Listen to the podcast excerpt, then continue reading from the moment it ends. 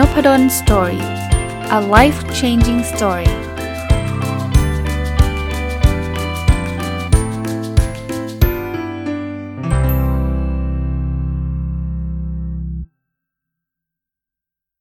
วัสดีครับ ยินดีต้อนรับเข้าสู่นพดล story podcast นะครับ ก็วันนี้จะเป็นอีกตอนที่ไม่ได้มีหนังสือมารีวิวนะครับ เดี๋ยวกลับมาแน่นอนนะ ไม่ต้องกลัวนะครับ หนังสือยังยังมีเป็นกองนะครับ แต่ว่าตอนนี้มันมี ประเภทคำถามหรือว่ามีหัวข้อที่ผมคิดว่าส่วนตัวนะคิดว่ามีหลายคนสนใจ แล้วก็อยากที่จะให้พูดก็เลยหยิบเอาไอ้หัวข้อเหล่านั้นเนี่ยมาชวนคุยก่อนนะครับ วันนี้เนี่ยจะเป็นคำถามหรือว่าหัวข้อที่ผมได้รับคำถามนี้มาเรื่อยๆนะครับ ก็คืออาจารย์อยากให้อาจารย์แนะนำหน่อยว่า เวลาเราจะออกหนังสือเนี่ยเราควรออกหนังสือเอง ไม่ต้องผ่านสำนักพิมพ์ หรือว่าเราควรจะออกกับสำนักพิมพ์ดีดีกว่านะก็จริงๆมันไม่ใช่คำถามที่ตอบได้ง่าย ๆ เลยนะ มันมีหลายหลายปัจจัยที่เกี่ยวข้องนะครับ มันคงไม่ได้เป็นช้อยว่า A ดีกว่า B หรือ B ดีกว่า A ซะทีเดียวนะครับ แต่ว่าวันนี้จะขอนำเสนอทั้ง 2 มุม เพราะว่าเป็นคนที่ได้มีโอกาสทำทั้ง2 2ด้านนะครับ คือเคยออกหนังสือด้วยตัวเอง และปัจจุบันก็ยังออกหนังสือด้วยตัวเองอยู่ ในขณะเดียวกันก็ ระยะหลังเนี่ยก็ได้ออกหนังสือกับสำนักพิมพ์หลากหลายสำนักพิมพ์อยู่เหมือนกัน เพราะฉะนั้นเนี่ยก็อยากจะมานำมาเปรียบเทียบเล่าประสบการณ์ตัวเองให้ฟังเพื่อจะเป็นแนวทางนะครับ เริ่มต้นที่มาที่ไปก่อนว่า ตอนแรกสุดเนี่ยผมออกหนังสือทำไมถึงออกด้วยตัวเองนะครับต้องเริ่มต้นย้อนกลับไปเมื่อประมาณ 10 ปีที่แล้วนะครับ10 ปีที่แล้วเนี่ย ผมจริง ๆ ก่อนหน้า 10 ปีที่แล้วก็เคยออกหนังสือ แต่มันออกมาในรูปแบบของตำรานะครับ หรือว่าเป็นหนังสือเรียนซะซะทั้งหมดนะครับ อันนั้นขอไม่ขออนุญาตไม่นับแล้วกัน เพราะจริงๆ ตอนหนังสือเรียนก็มีทั้งพิมพ์เอง แล้วก็ออกกับสำนักพิมพ์ของมหาลัยธรรมศาสตร์ก็เคยเคยเคยออกนะแต่ว่าอันนั้นคงไม่ใช่ประเด็นที่หลายคนสนใจ เขาสนใจหนังสือพ็อกเก็ตบุ๊กนะครับมากกว่า ย้อนย้อนเวลากลับไปเนี่ยผมมี ความปรารถนาอย่างหนึ่งก็คือว่า ผมอยากจะเปลี่ยนตำราเรียนที่ผมเขียนเนี่ยให้มาเป็นหนังสือที่อ่านง่าย ๆ นั่นคือจุดประสงค์หรือวัตถุประสงค์หลักของผมเลยในการเขียนพ็อกเก็ตบุ๊กนะครับ ซึ่งตอนแรกก็เริ่มต้นจากการไปไปเรียนคอร์สการเขียนต่างๆนะครับ เพื่อที่จะปรับภาษาความเป็นวิชาการลง แล้วก็ใช้ภาษาง่าย ๆ เพื่อที่จะให้คนเข้าถึงมากขึ้นนะฮะคราวนี้เอาเป็นว่าผมตัดภาพมาแล้วกันนะครับ ตัดภาพมาก็คือผมทำต้นฉบับเสร็จแล้ว โดยเขียนผ่านเพจนะครับ แล้วก็รวบรวมมาเป็นต้นฉบับ ตอนนั้นก็ก็กลับมาที่ทางเลือกครับว่าเราจะออกหนังสือเอง แบบไม่ต้องผ่านสำนักพิมพ์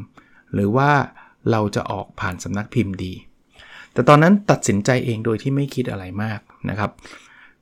ผมตัดสินใจแบบนี้ ผมตัดสินใจออกเองด้วยเหตุผล ซึ่งอาจจะไม่จริงก็ได้นะครับ เพราะตอนนั้นไม่รู้ เหตุผลที่ 1 คือผมรู้สึกว่า สำนักพิมพ์คงไม่ออกให้ผมหรอกนะทำไมผมถึงคิดแบบนั้นเพราะผมเห็นว่าในตลาดหนังสือณนะตอนนั้นเนี่ยผมก็ยังไม่ค่อยเห็นใครเอาตำรา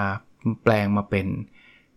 พ็อกเก็ตบุ๊กสักเท่าไหร่ คือไม่ใช่ว่าไม่มีนะฮะ มีแต่ว่ายังไม่ค่อยเห็นเยอะนัก แล้วหัวข้อ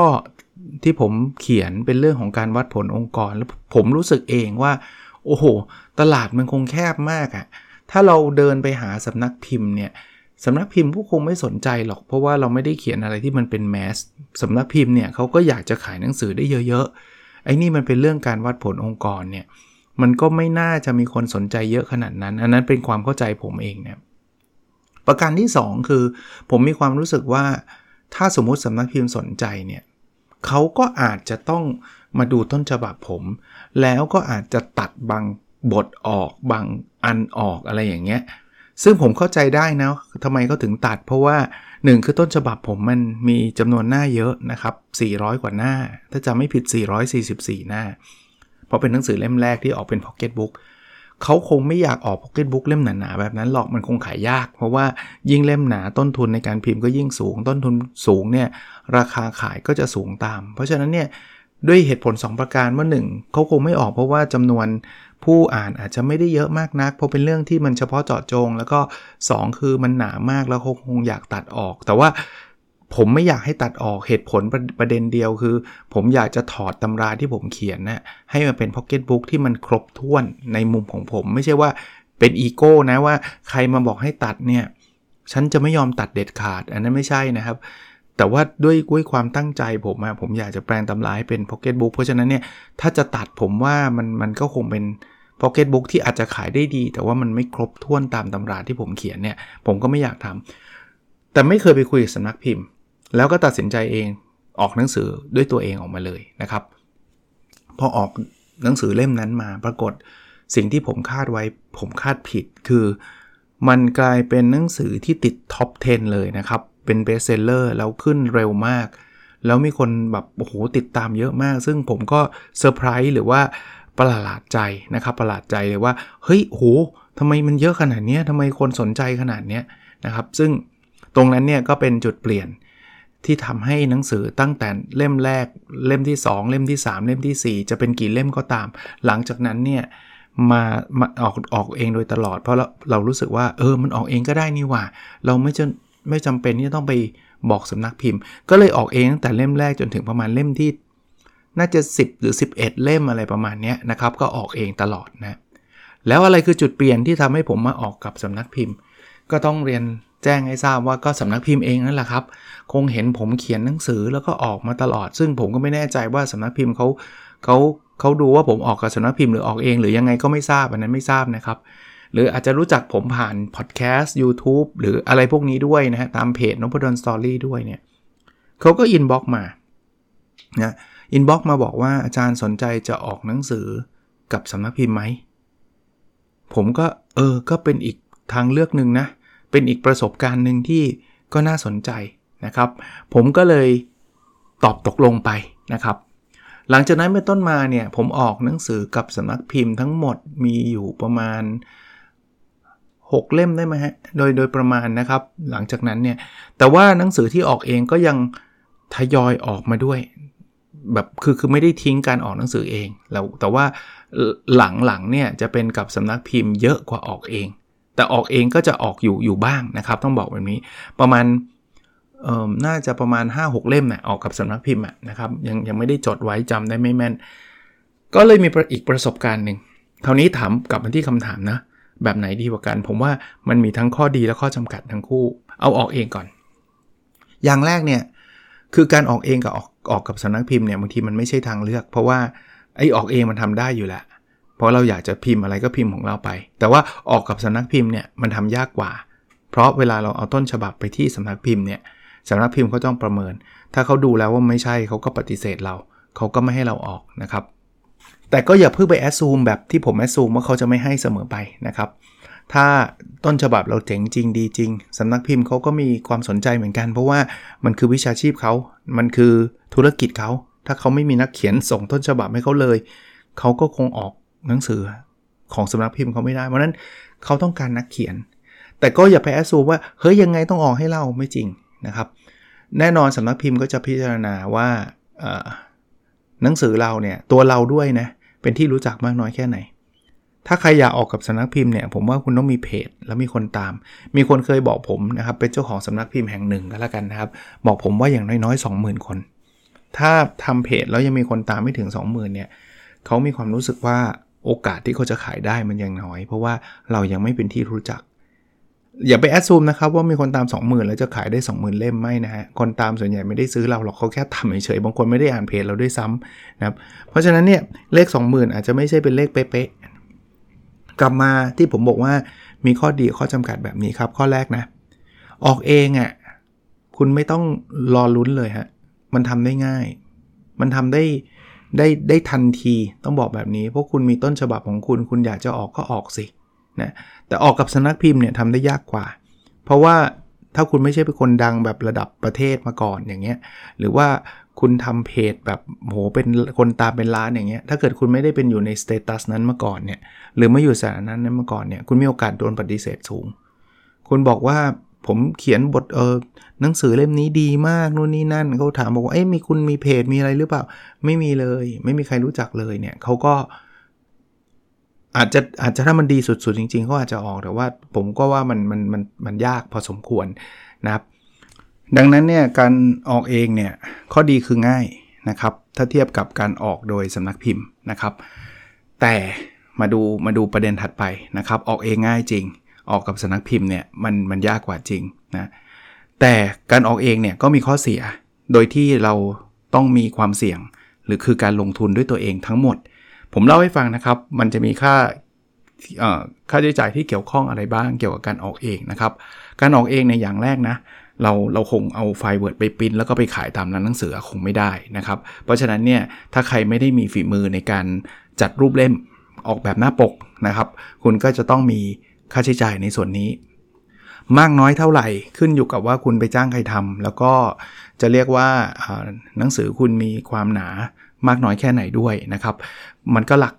หมื่นขึ้นอยู่แล้วนะครับ หรืออาจจะหลายหมื่น 3 4 0 0 0 0 4 5หมื่นแล้วแต่นะครับ อันนี้อันนี้ผมพูดกลางๆไว้ก่อน เพราะว่ามันมีรายละเอียดปีกย่อยเยอะ บางเล่มมันไม่ค่อยมีกราฟิกอะไร ค่าออกแบบมันก็จะถูกหน่อย บางเล่มก็เยอะแยะมากมายจำนวนหน้าก็มีประเด็นนะครับ เพราะฉะนั้นเนี่ยก็ต้องลงทุนตรงนี้คราวนี้พอลงทุนตรงนี้มันมันตรงนี้ยังเป็นส่วนยังไม่เยอะเท่าไหร่นะไอ้ส่วนเยอะที่สุดคือลงลงทุนค่าพิมพ์ ค่าพิมพ์ก็ขึ้นอยู่กับจำนวนเล่มที่คุณพิมพ์อีกนะครับ ว่าคุณเล่มพิมพ์กี่เล่ม ถ้าเรามีความคาดหวังคาดหมายที่จะพิมพ์แล้วก็วางจำหน่ายในร้านหนังสือทั่วไปเนี่ยก็ต้องบอกว่าเขารับอย่างต่ำๆก็ต้อง 3,000 เล่มนะสมมุติว่าคุณพิมพ์ 3,000 เล่มเนี่ยจำนวนจำนวนหน้าก็จะเป็นตัวกำหนดอีกพิมพ์สีสี หรือพิมพ์ขาวดำอย่างเดียว สีเดียว 2 สี มันก็จะเป็นประเด็นลักษณะจะเรียกว่า เขาเรียกว่าอะไรนะครับ เป็นกระดาษนะครับ ลักษณะกระดาษซึ่งมันมีความแตกต่างกันเยอะมาก ราคาก็จะแวรี่มาก แต่หลักแสนแน่ ๆ ครับนะถ้ามันสมมติ 3,000 เล่มเนี่ย คุณเจอไปเล่มละ70-80 บาทเนี่ย คุณก็สมมุติว่าเอาเอา 50 บาทก็แล้วกันนะฮะสามพันเล่มก็แสนห้าละ เพราะฉะนั้นเนี่ย ตรงนี้คุณรับผิดชอบหมด นี่ยังไม่รวมพวก ค่าใช้จ่ายอื่น ๆ ที่คุณจะต้องไปโปรโมทหนังสือ ถ้าเกิดไม่โปรโมทคนก็ไม่เห็นอีกเนาะว่าหนังสือคุณออกมาขาย เพราะฉะนั้นเนี่ยมีมีอย่างน้อยๆนะผมคิดว่า 2 0 0 0 0 0เล่มเออสองแสนบาทนะต่อ 3,000 เล่ม อันอันนี้แบบคร่าวๆนะฮะผมผมบอกไว้ก่อนว่าบางคนไม่เห็นจริงเลยมันแพงกว่านี้หรือว่ามันถูกกว่านี้แต่ว่าเอาแบบกลางๆแล้วกันนะครับแล้วถ้าจะเล่าส่วนของผมให้ฟังเนี่ยก็ไม่เคยต่ำกว่านี้นะส่วนใหญ่จะมากกว่านี้ด้วยซ้ำ คราวนี้อันนี้ก็เป็นข้อจำกัดของการออกเอง เพราะว่าบางคนก็อาจจะไม่ได้มีเงินเยอะขนาด 2 0 0 0 0 0 3 0 0 0 0เนาะที่จะมาออกหนังสือเองนะครับแต่ถ้าเกิดท่านเงินเยอะแยะ ตรงนี้ก็ไม่ใช่เป็นข้อจำกัดของท่าน อันนี้ก็ต้องไปพิจารณาเองกันนะครับแต่ที่ผมบอกอีกอันนึงคือความเสี่ยง คุณลงทุนไปสมมุติว่า 2 0 0 0 0 0 บาท 3,000 เล่มแล้วสมมตินะ worst case scenario คือขายไม่ได้เลยเนี่ย คุณยอมเสี่ยงกับเงินตรงนี้ไหมนะครับ คุณก็ต้องคิดดูนะขายได้เยอะก็ก็ดีใจด้วยนะครับ ขายได้เยอะเราก็ได้กำไรมาเต็มๆนะครับอ้อผมลืมบอกเวลาขายเนี่ย คุณไปขายผ่านร้าน C1 ร้านในอินนะครับ ซึ่งซึ่งมันเป็นข้อแนะนำที่ผมผมแนะนำว่าก็ก็ควรนะ เพราะว่าโอกาสที่เราจะไปขายผ่านเพจเราอย่างเดียวเนี่ยยกเว้นว่าคุณมีเพจตามเป็นแสนเป็นล้านนะอันนั้นขายผ่านเพจอย่างเดียวก็เอาอยู่นะสบาย แต่ว่าถ้าโดยทั่วๆไปเนี่ยก็ ขายผ่านร้านในอินร้านซีเอ็ดเนี่ยเขาก็จะหักค่าค่าจัดจำหน่ายไปอีก 45%ของราคาปก เพราะฉะนั้นเนี่ยอย่าอย่าไปคิดว่าเเราลงทุนแค่ 2 0 0 0 0 0แล้วเราจะได้เงินมาเต็มๆ ไม่ใช่นะ สมมุติว่าหนังสือคุณเล่ขายเล่มละ 200 บาทนะครับ 200 บาทเนี่ยคุณได้เงินมาจริงๆเนี่ยคุณจะได้ประมาณครึ่งหนึ่งประมาณร้อยหนึ่งนะครับโดยประมาณก็ก็55%นะนะครับที่คุณจะได้มาเพราะถูกหักไป 45%โดยโดยเฉลี่ยเนี่ยคุณก็จะได้มานิดหน่อยนะครับร้อยร้อยกว่าบาทนะเพราะฉะนั้นคุณขาย3ามเล่มควรจะได้เงินประมาณ 3 0 0แสนคุณลงทุนไป 2 0 0แสนก็อาจจะได้กำไรสักแสนหนึ่งนะครับอันนี้อันนี้เป็นตัวเลขคร่าวๆ แต่นี่คือขายหมดนะ เราต้องบอกว่าขายสามพันเล่มให้หมดก็ไม่ใช่เรื่องง่ายนะครับ ผมผมไม่อยากขายฝันว่า โอ้ยทุกคนทาได้สบายมากครับ ทุกคนสามพันเล่มปุ๊บเดียวเดือนเดียวหมดเลยไม่ใช่ฮะเอาเป็นว่าคนทำได้มีครับถ้ากดคุณเป็นหนุ่มเมืองจันนะครับพี่หนุ่มเมืองจันคุณเป็นคุณรวิทย์คุณเป็นคุณนิ้วกลมอะไรเงี้ยพวกนี้เขาขายฟึบเดียวเนี่ยเขาขายพันเพจก็หมดแล้วครับหลายพันเล่ม แต่ว่าถ้าเราเป็นคนโนเนมเลยอะ่ะผมว่านี้ก็เป็นความเสี่ยงของเรานะครับ ก็ความง่ายที่บอกว่าออกเมื่อไหร่ก็ได้ ไม่มีใครไปว่าอะไรคุณเนี่ยถ้าเป็นสำนักพิมพ์มันยาก ก็จริง แต่ว่าจุดข้อเสียของการออกเองเนี่ยแน่นอน มันก็จะมีความเสี่ยงอยู่นะครับ แต่ถ้าเกิดใครมั่นใจแล้วคิดว่าเพจเราก็มีคนตามเยอะนะครับ แล้วไอ้สิ่งที่เราเขียนก็น่าจะตอบโจทย์คนได้เยอะการออกเองจะได้กำไรเยอะกว่าจริงๆนะครับถ้าสามพันเล่มคุณออกเองเนี่ยคุณจะได้กำไรเยอะกว่าทำไมผมถึงบอกแบบนั้นถ้าออกกับสนักพิมพ์คุณไม่ลงทุนอะไรเลย ข้อดีคืออะไรครับ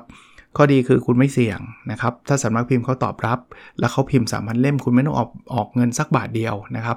เพราะฉะนั้นคุณรอรับรายได้จากสำนักพิมพ์ได้เลย ปกติเขาจะให้คุณประมาณ 10%อันนี้แล้วแต่ต่อรองแล้วแต่ว่าคุณมีคนติดตามมากน้อยแค่ไหนนะครับ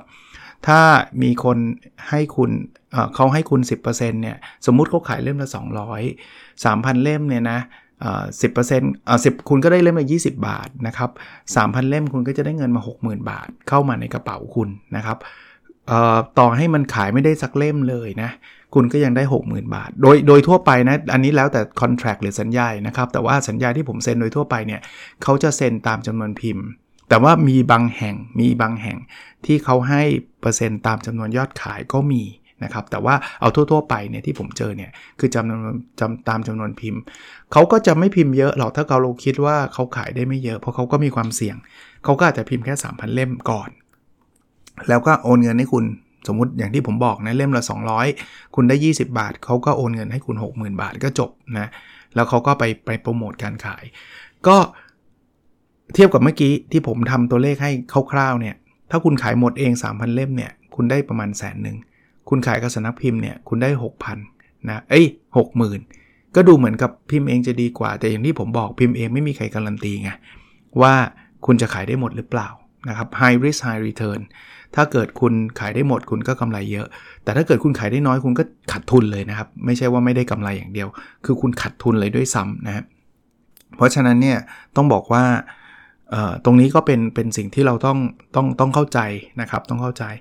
ออีกประการหนึ่งนะครับ คือถ้าเราเป็นคนที่ยังไม่มีแฟนเพจเยอะเนี่ยการขายเองด้วยตัวเองเนี่ยผมคิดว่า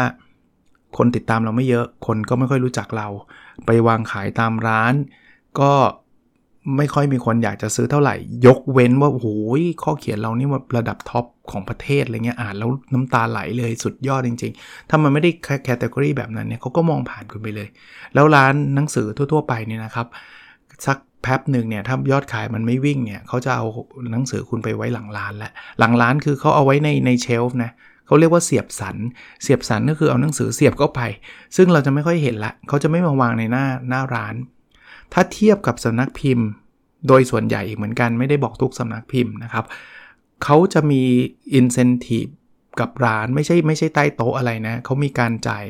แบบเปิดเผยเลย C1 เขาจะบอกเลยคุณจะโปรโมทหนังสือไหมคุณจ่ายเงินเท่านั้นเท่านี้มาเขาจะหนังสือมาวางไว้หน้าร้านเป็นโปรโมชั่นที่ทาง C1 หรือร้านในอินหรืออะไรต่างๆเขามีเนี่ยหนังสือคุณมีโอกาสมากกว่า แต่ว่าไม่ใช่ว่าตลอดเวลานะแต่มีโอกาสมากกว่าที่คนจะเห็น มากกว่าที่เราจะออกเองนะครับอันนี้อันนี้เป็นประสบการณ์ส่วนตัวเขาจะมาวางไว้ข้างหน้านะโอกาสขายก็จะเยอะกว่าก็อีกอีกประเด็นหนึ่งด้วยคือแฟนเพจของสำนักพิมพ์ส่วนใหญ่เขาเขาไม่ได้ออกเราปกเดียวใช่ไหมเขาจะออกเราหลายหลายปกนะครับ เพราะฉะนั้นเนี่ยเเขาก็จะมีแฟนติดตามเยอะนะครับ เพจบางสำนักพิมพ์คนตามเป็นแสนหลายแสนก็มีนะครับ เพจของส่วนตัวเรา โอกาสที่จะเป็นหลายแสนก็มีบางคนทาได้แต่คนส่วนใหญ่ทำไม่ถึงอะ่ะเพราะฉะนั้นการขายผ่านเพจสำนักพิมพ์จะขายได้ดีกว่าเรา การโปรโมทผ่านเพจเขาจะทำได้ดีกว่าเรา ตัวเราอะเพจเราถ้าคนตาม 20,000เนี้ยมันก็ไม่ไม่ค่อยมีคนเห็นเท่าไหร่หรอกนะครับโอกาสที่เราจะโปรโมทในวงกว้างเนี่ยก็จะจะน้อยกว่าโอกาสที่จะขายได้เยอะ ก็จะน้อยกว่าในเพจนะครับ อีกประเด็นประเด็นสุดท้ายนะ อันนี้อาจจะเป็นข้อดีของการเขียนเอง คือคุณใช้สไตล์คุณได้เต็มที่ คือคุณอยากจะเขียนสวิงสวายยังไง คุณจะเป็นความเป็นตัวตนของคุณยังไง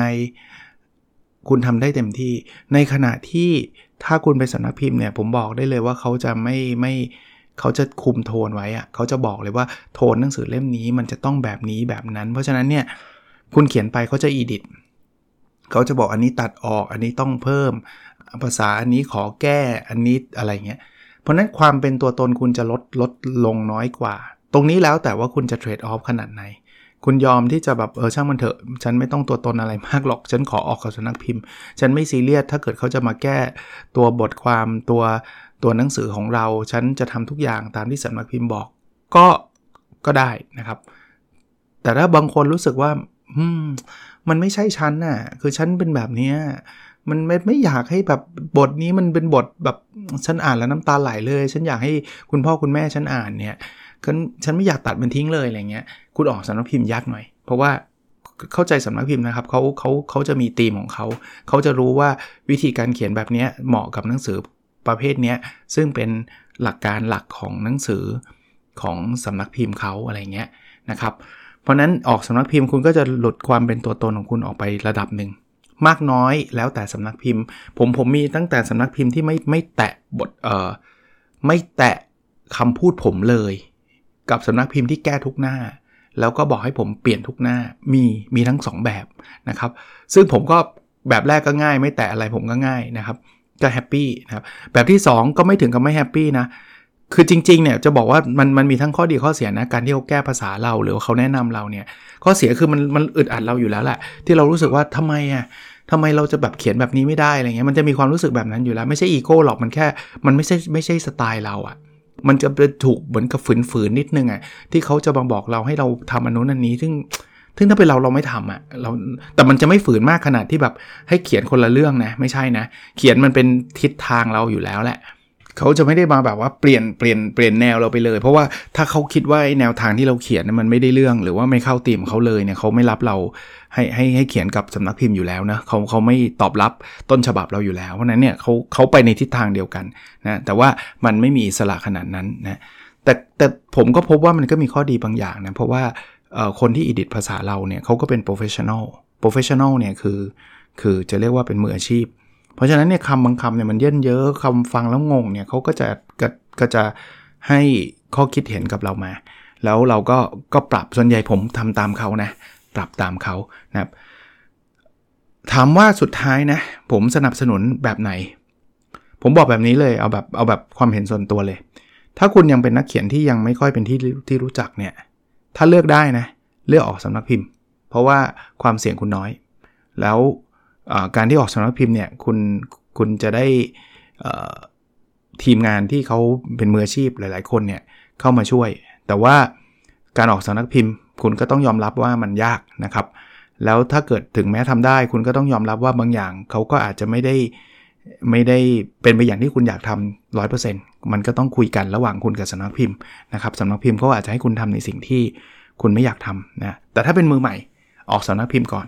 แต่ถ้าเกิดเขาไม่ไม่ไม่ออก คุณมาออกเองนะครับ ผมเชียร์คุณออกเอง แต่ผมอยากให้คุณพยายามใช้ต้นทุนให้ต่ำที่สุดนะครับ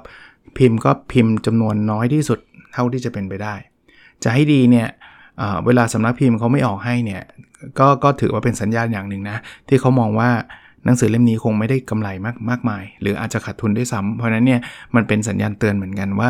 เออเราอาจจะมีคนติดตามในเพจไม่ได้เยอะมากนัก หรือว่าเรื่องที่เราเขียนเนี่ยมันมันไม่ค่อยน่าสนใจมากนักด้วยนะครับ ก็นำนำนำสิ่งนี้มาพิจารณาคู่กันด้วยนะครับ แต่ถ้าเกิดคุณเป็นคนที่มีคนติดตามมากพอสมควร ถามว่ามากแค่ไหนผมพูดยากนะครับ แต่ถ้าผมผมกะเกณฑ์เอาคร่าวๆเนี่ยคุณมีแฟนเพจสักเกิน 50,000 แล้วเนี่ย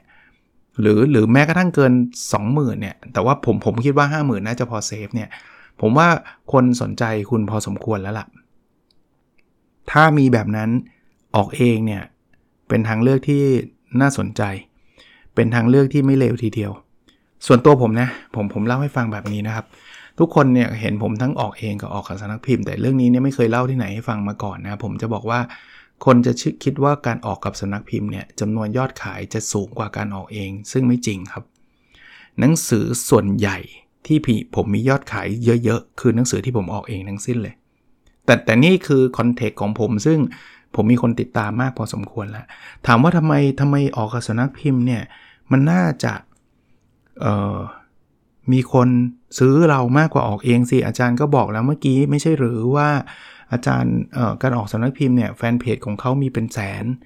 อย่างของผมอะผมยกตัวอย่างนะ แฟนเพจของนพดลสตอรี่มีประมาณ 92,000 คนนะ น้อยกว่าบางสำนักพิมพ์ อาจจะมากกว่าบางสำนักพิมพ์นะแต่ก็น้อยกว่าบางสำนักพิมพ์เหมือนกันนะครับ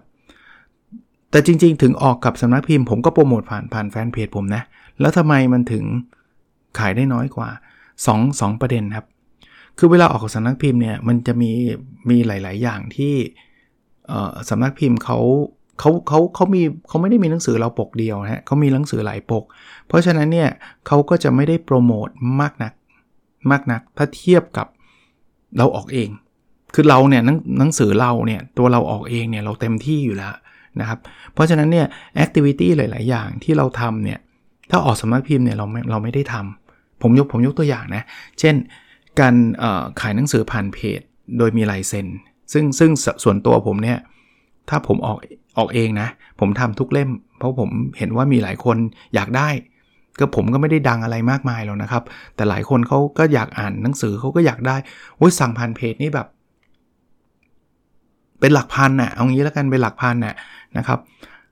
แต่กับสำนักพิมพ์เนี่ยผมไม่เคยทำสำเร็จเลยนะคือคือมีบางสำนักพิมพ์ทำบ้างเหมือนกันนะครับ แต่ว่าเวลาผมบอกสำนักพิมพ์เนี่ยผมก็บอกว่าผมยินดีทำเพราะผมไม่มีหนังสืออยู่ในมือไง ถ้าถ้าจะให้ผมเซ็นแบบนี้มันก็ต้องมีหนังสืออยู่ในมือ แต่ผมบอกว่า ผมยินดีช่วยทำนะ จริง ๆ แล้วเอาตรงๆนะ ผมได้เงินก้อนอยู่แล้วอะ่ะผมสำนักพิมพ์จะขายดีไม่ดีเนี่ย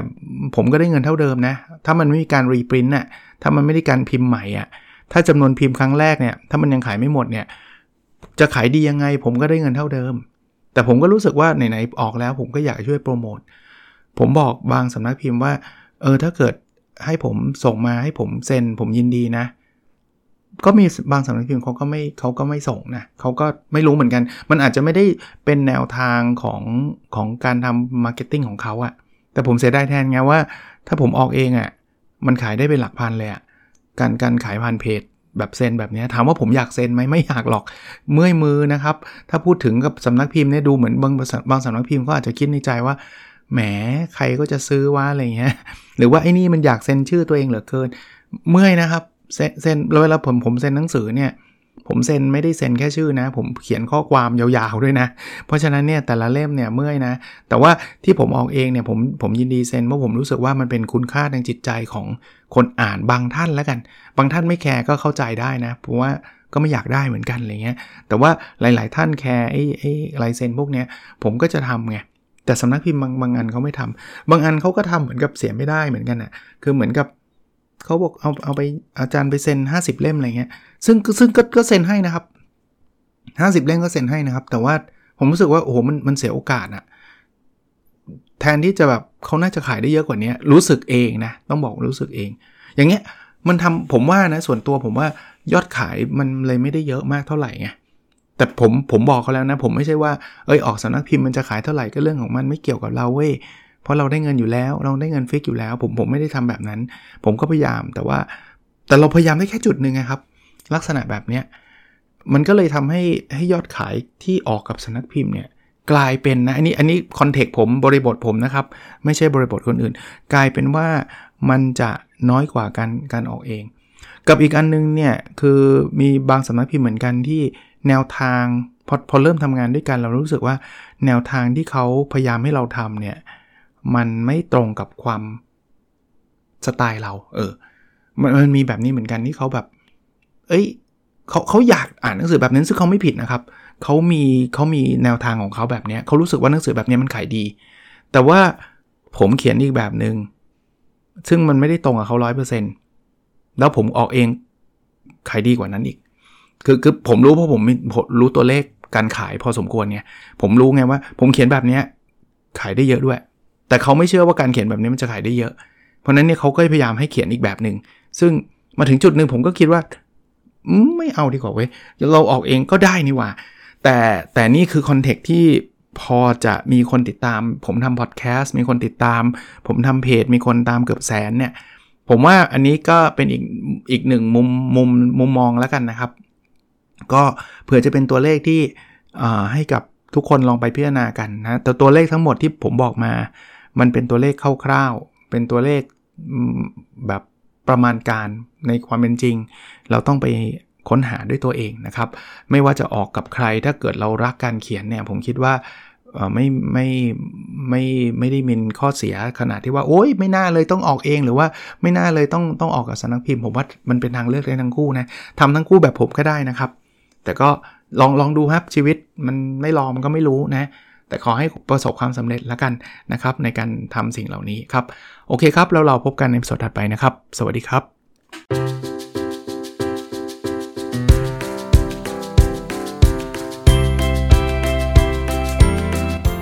n o p a d o n Story a life changing story